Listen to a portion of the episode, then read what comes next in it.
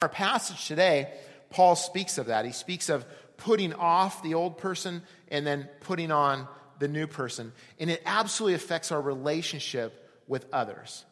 One person can say, if you want to know my relationship with God, look at my devotion or what I do, in my prayer time or the Bible study, those things. And that's all well and good. But the true acid test in Scripture for one's relationship with God is their relationship with others. Is if I don't have love for the person on the horizontal relationship, it shows that my love is actually cold vertically with God. There's actually scripture that says, how can you say you love one that you see here and yet, you don't? And it shows the relationship with God.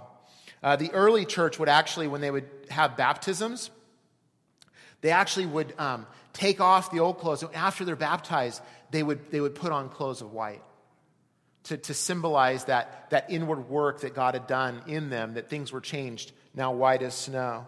And so that's what we will look at today. And the Holy Spirit is really focused in this passage with Paul on really the person who we're going to become with others. And so let's welcome God's presence and pray as we start today.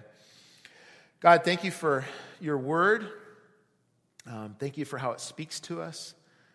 God, we thank you for your presence and how you are intimately involved in our lives, even though sometimes it doesn't feel like it. And God, we ask that you would be the teacher today, that you would be the one that would take your word and apply it to our lives and our hearts. God, we know that there's decisions being made here. We know that there's needs. We know that some of us may have gotten off course today with you, with each other.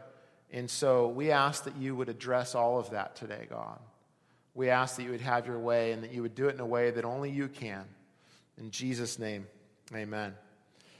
All right, so last Sunday we ended our time in Colossians with this. Colossians chapter 3, verse 4 says, "When Christ, who is your life, appears, then you also will appear with him in glory." Now that's a big statement, right? And there's a lot behind that we unpacked last week. But think about that. When Christ, right, he had the first advent, the first coming of Christ, and then the second advent is coming. We know that from Scripture and what Jesus said and the early church said. But think about that when Jesus comes again, that there's going to be a new picture of us.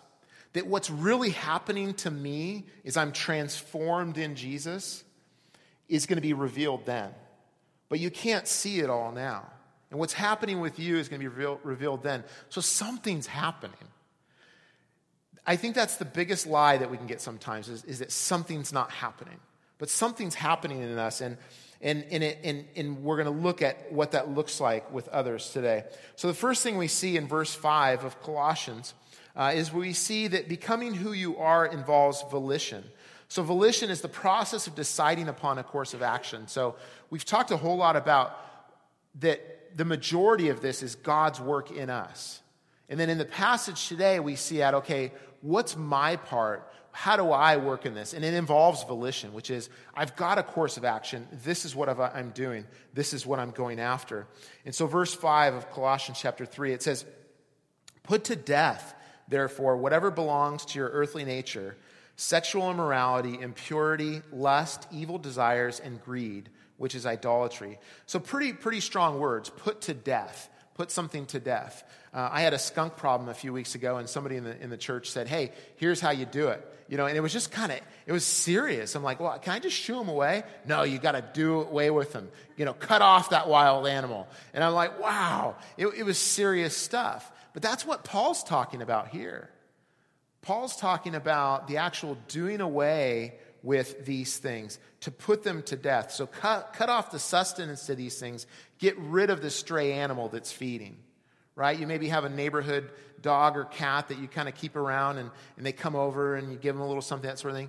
That's how it can be with these things in our lives. Paul's saying, don't feed them. Don't give them a place to sit down, but keep them moving away from you. I do want to point something out in verse 5 where it says, whatever belongs to your earthly nature. It's interesting. We typically have equated like the earthly nature when it talks about this, like the flesh and those things. we've equated it a lot of times in our minds that that's human nature. You may have heard the term like to err is human, that sort of thing. Some people mean it's just like, hey, we're imperfect, whatever. But human nature is not sin nature. Let's get that clear. Because here's the thing. Think about it. When you're becoming, like what's happening with you as you're growing spiritually in Christ, what are you becoming? People they say you're becoming more godly. So you're becoming more like God, more like Jesus. But are you becoming God? No. What you're becoming is you're becoming more human. Because think about it. Jesus was the perfect human. Jesus was where and is where God and humanity joined together. And so what's happening to me is I'm becoming more human as I grow in Jesus. Isn't that amazing? So human nature is not sin nature. So when it says earthly nature, it's not talking about like my humanity, like humanity's bad. Humanity as God created it is good. So as I get to know God, I become more human. I become more like him. He talks about these things. So he talks about things sexual in nature as far as evil desires and greed. Those are different, which is idolatry. Some people may call it covetousness. But it's speaking of making people and things the object of your satisfaction. Okay? And so some people want to just make sex just as a horrible thing, but it's something that God created for people to enjoy within the parameters and context that he set. And so, but what we see here is what he's speaking of, making people and things the object of your satisfaction. So marring the image of other people for your good alone. When it says sexual immorality, it's any sexual activity outside of marriage. When it says impurity, it's a wider range of sexual misuse. Lust is uncontrolled desires. It's just out-of-control desires when it speaks of that. And then also evil desires and greed, which is idolatry. It's this, I must have more, right? Many times we can become just the world's largest vacuums, right? It's just, I've just got to have more. I've just got to have more. I've just got to have more. And the facade is that what we have to have more of is not life at all.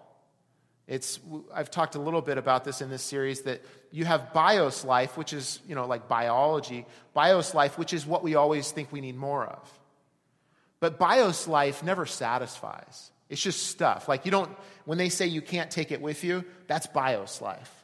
But then there's zoe life, which is, that's God's life that he shares with us, that he gives to us, that when we surrender our lives to him, that he shares his very life to the point that the New Testament authors describe it, that God now takes up his residence in me.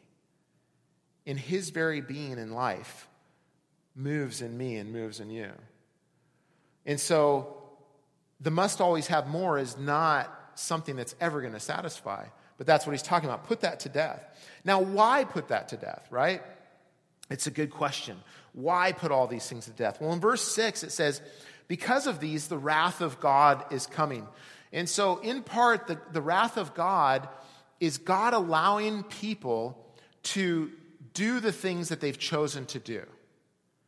That even though God has made clear that this is outside the parameters of how I've designed things, of how life is to work for you to have a good relationship with me and a good relationship with other people. So partly the wrath of God comes by definition when we go outside of the parameters that God has set.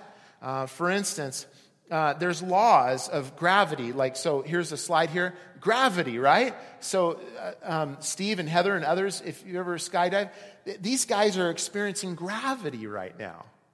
The law of gravity. The last time that these guys jumped out of the airplane, the law of gravity was still there. And this time when they did it, it was there.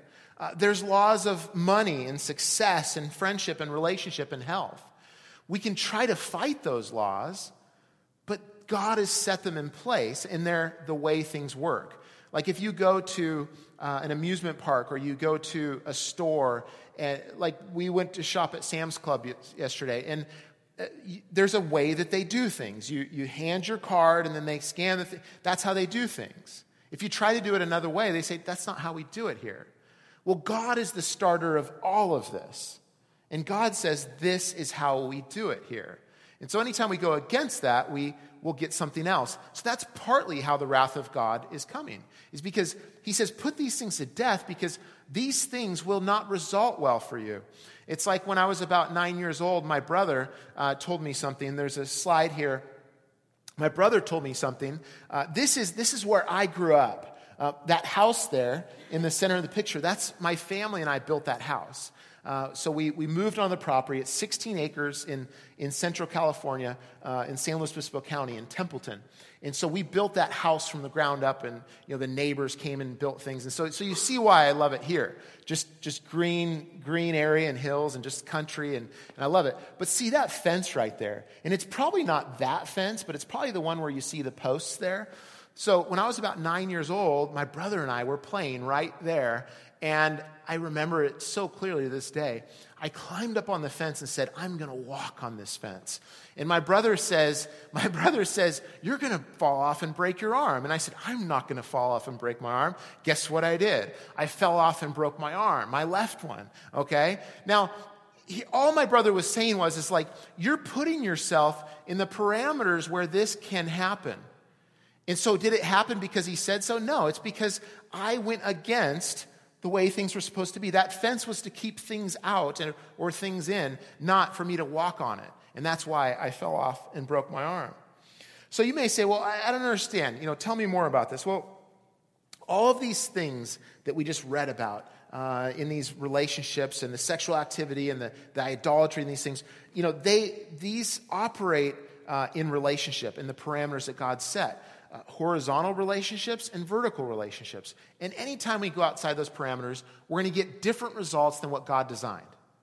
God designed for us to have amazing results when we operate within the way he designed things. Absolutely, that's how he made it. And so in the same way, like the chair today, somebody designed the chair that you're sitting in. And they put certain cushion inside of it and everything for you to feel. And none of you looked at it and you saw what it was. You know what it's for. So it is with God. He's designed things that way as well. Let's continue on. In verse 7, it says, you used to walk in these ways in the life you once lived. So Paul's speaking to these Colossians. And they would have been far from God. They would have never been spoken of in the same sentences as far as with God. And yet he's saying to them, you used to live this way in the life you once lived. So a transformation has taken place. Something has changed in the substance of who these people are. The change that takes place within the Christian is not an outward change that somebody comes and they say, I'm just going to stop doing certain things and start doing other things. That's not how biblical Christianity happens. See, there's something much deeper happening. It's not just about cleaning up the outside things. So you say put to death. Great, I'll stop doing those things. Right? But see, that's not the issue. That stuff's not the issue. That's simply a symptom of the problem. And so the way that the follower of Jesus changes is that God does something inside of me. So you see, I need somebody to come in from the outside, inside of me, and to transform me. And then what happens is that works itself out. That works itself around me. Now the hard thing is that we like to work on the outside because that's right there, right? Like, I can do this. I can do this. Like when my boys were young, they used to, I used to try to help them with things. And they're, I do. I can do it myself. And we try to do that with God, with our lives. So the Christian salvation is not that we just no longer do certain activities, but it's an internal transformation. It's something that we cannot do on our own.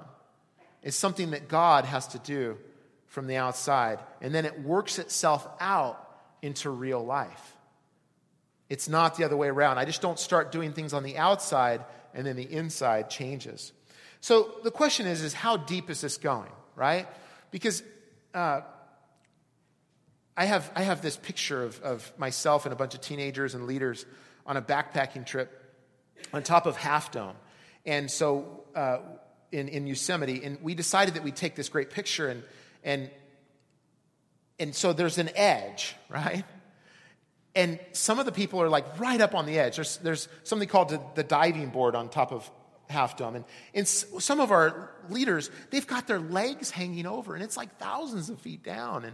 And so you see them right there, and you see me like 30 yards back here. I'm like, am I still in the picture? Okay? Because I'm just like, you know, how close do I want to be? You know, how close is this going to go? And I think sometimes we think about God that way, like how deep, come on in, you're okay. How deep is this thing going to go? Like, how close am I going to get to Jesus? And we kind of say, well, that's close enough. And Jesus is a gentleman. And so he's okay. You know, and then he works and moves in our life and does things. And then all of a sudden, he ushers us in more. I had a procedure done recently on my ear, and the doctor was very good. But the way he did things is he was kind of like, there was a certain level of pain and discomfort. And then it was like, okay, this is going to be hurt somewhat. And then it's like, this is going to hurt even more. And then it's like, okay, this is the really bad part. And I'm like, oh God, I almost booked. And he's like, I'm going to go deeper now, and this is going to hurt more. And you know, you may feel like that. Like, how deep is this going to go? Like, how much of a claim does Jesus want on my life? Like, how much does Jesus want of me? You may say to Jesus, you know, Jesus, what are your intentions with me? Like, what do you really want to do? Well, let's read in verse 8. It says, but now you must also rid yourself of all such things as these: anger, rage, malice, slander, and filthy language from your lips. So you may say to yourself as you look at these things in verse 8, anger, rage, malice, slander, filthy language from your lips, you may say to yourself, you know, does any of this really affect anyone else? Does this really affect anyone else? I mean, so you've got, you know, sexual activity outside of what God intended. Then you've got speech. What's interesting is that sex and speech is typically considered private, right? In other words, like, hey, I can talk about stuff, and then my sexual life is private. You know, just, you know, don't go there. And yet, guess what? Jesus is going there, you know, through Paul here. And, you know, typically these are considered private, but they bring the greatest harm. They bring the greatest harm to relationships in lives. They break trust incredibly.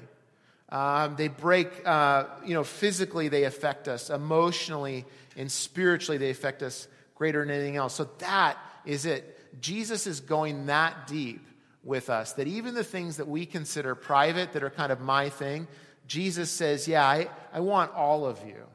I absolutely want all of you. In verse 9, he says, do not lie to each other, since you have taken off your old self with its practices and have put on the new self, which is being renewed in knowledge in the image of its creator. So, I mean, do not lie to each other, right? And it's... right, that's always the thing. Well, sometimes, you know, you need to lie because you can hurt somebody's feelings. But here's the thing we know about God is that God's not hiding.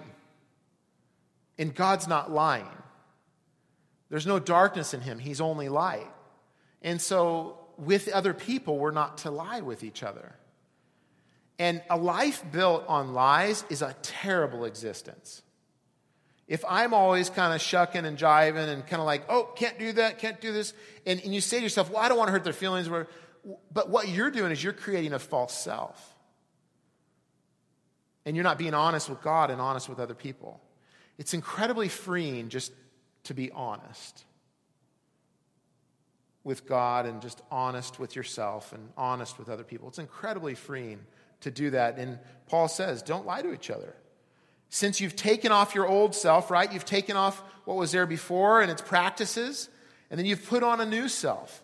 And then it says that you're being renewed in knowledge in the image of its creator. So as you put on this new life, the reason that we don't lie or we don't function in those ways is that we're being renewed. Something's truly happening to us by our creator. And so the reason for the transformation and engaging our will, right? Because there's a volition. It says do not, right? So there's something I'm going to do. So I have a choice there. Is we're being renewed. I'm a thinking person. I'm becoming more human, like we talked about. What's interesting, too, is that when we say private, like when it comes to sexual activity or speech, it's casual. That's why we like to say private. And studies have shown, neurologists and others and scientists and psychologists, when we have casual sex and we have casual speech, it reprograms our minds. It absolutely reprograms our minds. It reprograms them away from what God intended us to have. Because that which we think about and that which we do creates new habits in our lives. And those habits in our lives create our destiny ultimately. See, a lot of times people have casual sex and casual speech, and they think that it creates more intimacy. They think that it creates closeness as they go about it. But in actuality, casualness in those areas actually creates divide. The casualness of those, where we tone down those areas and we make them private or casual, it creates a distance between God, and it ultimately creates a distance between us and other people as well. So the picture we have here is that we have these things, we're supposed to put these things to death, we're supposed to move these things away, and then in Christ we have a new home, and everything is altogether different in our new home. Like 2 months ago, today, we moved into our new home, and we still can't find everything. There's big piles in the basement, there's big piles in the garage, and the hard thing about moving into a new home is that you have all of your same stuff, but where does it go? And where's the rhythm of your life? If you need to fix something, like I have piles of screwdrivers in different places. I've got some in my room. I've got some in the basement, some in the garage. So if I need something, I have to go to like 8 different places because I haven't organized it yet. So when you're in a new home, how do things work there? Let's look in verse 11. It says, "Here there is no Gentile or Jew, circumcised or uncircumcised, barbarian, Scythian, slave or free, but Christ is all and is in all." So look at that verse right there. I mean, if that's not the answer to our problems in the world, what is? I mean, isn't that what, the nightly news is trying to sort out? And isn't that what, all the political debates and all the things? It's like, something's wrong with the world. What do we do to fix it? And there's all sorts of programs and all sorts of things. And absolutely, let's help and let's do these things. But at the end of the day, this verse right here has what it's about. What it's saying is that in Christ, there's not the difference between Gentile or Jew, the two major parties during that time, circumcised or uncircumcised, religious activity within Israel versus unreligious activity in Israel, barbarian, Scythian, slave or free. When it says barbarian or Scythian, he's throwing out like these are the worst people, like of this time. These are just total barbarians. It would be like the terrorist groups that are doing horrible things to people in the world today, all over the world, right? It's saying that there's not these divisions here. But if someone is in Christ, everyone is one in him. And we can try to make us one in the world in all sorts of ways. But I'm a firm believer that the only way that true unity happens in the world where the walls come down is in Christ. And we see it right here. And it's a statement that we can test time and time again. And so what we see next is that becoming who you are involves receiving and giving with others.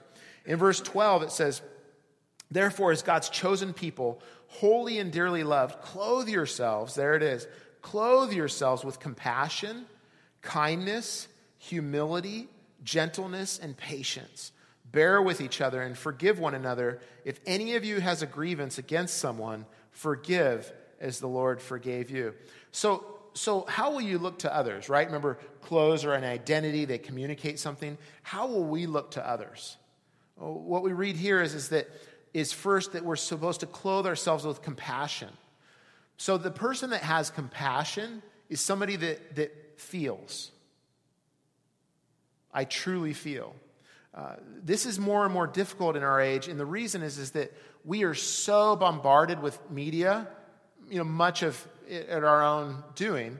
We're so bombarded with media that our senses, we don't necessarily feel when real stuff happens in life, depending on how we're wired, or we feel overtly over.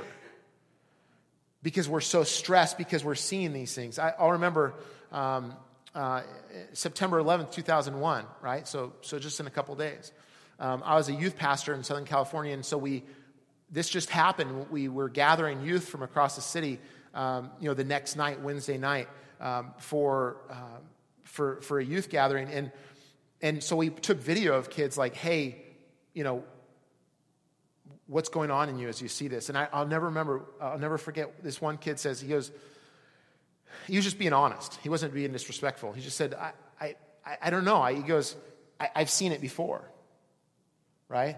So in his mind, he had seen that kind of thing before with, the horror that he saw. So he couldn't really feel because it was on a screen, and he just, with all the media that's there, he couldn't feel. And so it becomes harder and harder for us to feel today. But somebody that has compassion is somebody that's fully alive. They allow themselves to feel.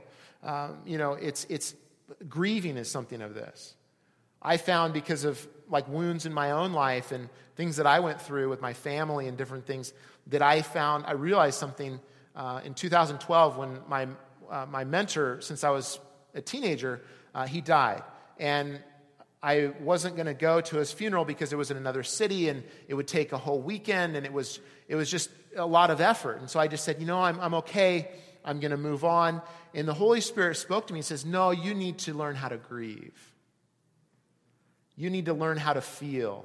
You need to do this. And I did, and I walked through that, and it did something in me because I needed to have compassion. I need to be fully alive to feel, to do that again. So it's a choice. Also, too, it says kindness.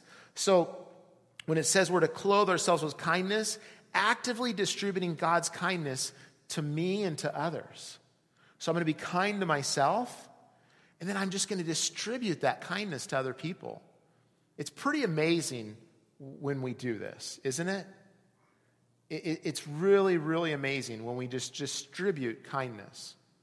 And it's not just a thing of proactivity, I'm going to do this, but it's also when I have the power to get somebody, I'm totally in the right, and I just distribute grace and kindness.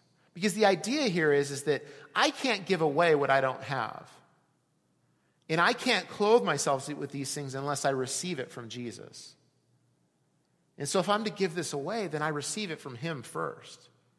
So as we go through these things, we get it from him. The next thing is to clothe ourselves with humility. So it means I'm realistic about who God is, and I'm realistic about who I am and who others are. That's all humility is. It's I don't have a puffed-up view of myself, a puffed-up view of others. I let God be who he is as well. And also it says gentleness and patience. So putting trust in God and what he is able to do rather than myself or others, right? So that's gentleness and patience. I can be gentle and patient if I just recognize that God is strong and mighty. And that's something that God spoke to me this week, is going through and life and this church and things. I just felt God say, hey, I'm still strong. Cody, I'm still capable. I'm still able to do everything. And because I started to feel myself working too hard at things where it's I can influence that. I can do that. And, God spoke to me for years, you're never going to be accused of not working hard, Cody. But let me do what I do. You may have that as well. You may, I don't know, maybe it's something, in your marriage, or maybe it's something with your kids, or maybe it's your job. And there's this place of you push and push and push, and then you realize, wait a minute, what if I just wait upon the Lord? What if I've done what I can do, and even then, maybe that's not even helpful. Maybe I just allow God to be God. That's what it's talking about when we're gentle and patient. So again, how deep is this going? This is going pretty deep, right? Jesus is getting so just involved in our lives here. It's almost like he wants all of it. So what's lacking when we put off stuff, but we don't put on something? So if we put off stuff, but we don't put on, what's lacking is love. In Colossians 3, verse 14, in the next verse there, it says, and over all these virtues, put on love. Now listen to this, which binds them all together in perfect unity. And so you've got the putting off of things, and then the putting on, and then it's love that binds them all together. That's the place where we land. And so how do we do this? How do I put on love? Well, the next thing we see is that becoming who you are involves letting Christ rule. It's just letting him do it. I've gone to a chiropractor in San Diego for years, since probably 20 plus years, and he's a good family friend. And if you've ever been to a chiropractor, they'll do different things, and I always need help with my neck. But he does this. Like, right, somebody's grabbing hold of your neck, right? And they're going to manipulate and crack it. You're kind of like, so I'm rigid. I'm like, don't, even though I know he's going to do it. So what he does is he goes, let it go. And he said that, and I'm like, stiff as a board. I'm not going to do it. And then he goes like this here, and then my attention goes there, and he goes, and he just goes for it. But the whole thing he's trying to get me to do is to understand that I need to just let him do what he's made to do. To let him bring the healing. To let him do what's needed. And that's how it is in this passage too. So the way that I let love bind all this together is I let Christ rule in me. I let him rule. And even the concept there, think about that we would let God do something. Right? In some ways, it seems off that God needs us to let him do anything. But that's how God is. He's a gentleman. And he can do so much if we let him. So in verse 15, it says, let the peace of Christ rule in your hearts, since as members of one body, you were called to peace. And be thankful. So let the peace of Christ rule in your hearts. That's first. And be thankful. And then let the message of Christ dwell among you richly as you teach and admonish one another with all wisdom through psalms, hymns, and songs. So if you let the message of Christ dwell, then something flows out of us. And what is it? Well, it's we're able to help each other and encourage each other. Wisdom will flow out of us through psalms and creativity and hymns and songs from the Spirit. Singing to God with gratitude in our hearts. In verse 17, and whatever you do, whether in word or deed, do it all in the name of the Lord Jesus, giving thanks to God the Father through him.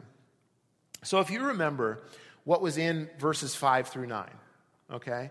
Think about what was in verses 5 through 9, like basically the things that people do to each other, the things that we do to each other apart from Christ, the things we're supposed to put off. But then if you look at the things in verses 12 through 17, now imagine this. There's two businesses, okay? There's a business that everything is done there, and the main characteristics, the culture at the business, is like verses 5 through 9. People are lying to each other. There's casual, all kinds of stuff. There's anger, slander, malice, right? Okay, there's that business, okay? And then you've got the business that is the one where there's compassion and humility. And, which one would you rather work at? Which one would you rather punch your time card and show up at? A lot of times small businesses especially take on the demeanor of the owner or the manager or the ruler, right? And so my question is you may say which business you want to work at, but which one would be created if you just let it flow out of you as well? And I know I'm meddling, okay? Because I went through this grid myself. I'm like, I think I kind of have a hybrid sometimes, kind of in process. If I'm real honest, I mean, depending on different points in my life, there's a hybrid here of these. So which business is it? And really what it comes down to is responsibility, because we have a God that has done everything for us in a new life. And he does it. It's by his power. But there is this volition where I say, this is what I'm going to do. This is what I'm going to do with my life. And it's deciding who you are, who you is. In closing, and that's really the question, who you is. Because in this last passage, it says, let the peace of Christ rule in your hearts, right? Let the message of Christ dwell among you. Okay, so you is used here. One of our sons, when they were little, they thought that their name was you, right? Because we would say to him, "What are you doing?" right? Where are you going? Why did you tackle the cat? Okay, and so we had all these questions, and so he thought his name was you, and we helped him with that. And we'd say, well, aren't you big stuff? So the church at Colossae, the way they applied this from Paul, they had to say that they were you and take responsibility and ownership. We're going to live this out. We're going to do this. You know, because, I mean, here's the reality. In the city here, in Kansas City, in the greater area, you come across both of these environments all the time. Some that are hybrids, there's probably 3 or 4. Some that are like the first one always, and some like the other. Your neighbors may embody that sometimes. It may try to infringe on you, your roommate, all your cousins, your brothers, your sisters, your mother. I mean, all sorts of ways these things come against you. But then Paul's saying, here's a different path. And back then, and then also today, what God's saying is who you know, will you take responsibility? Will you let this be lived out from you in your life, in what you're doing today?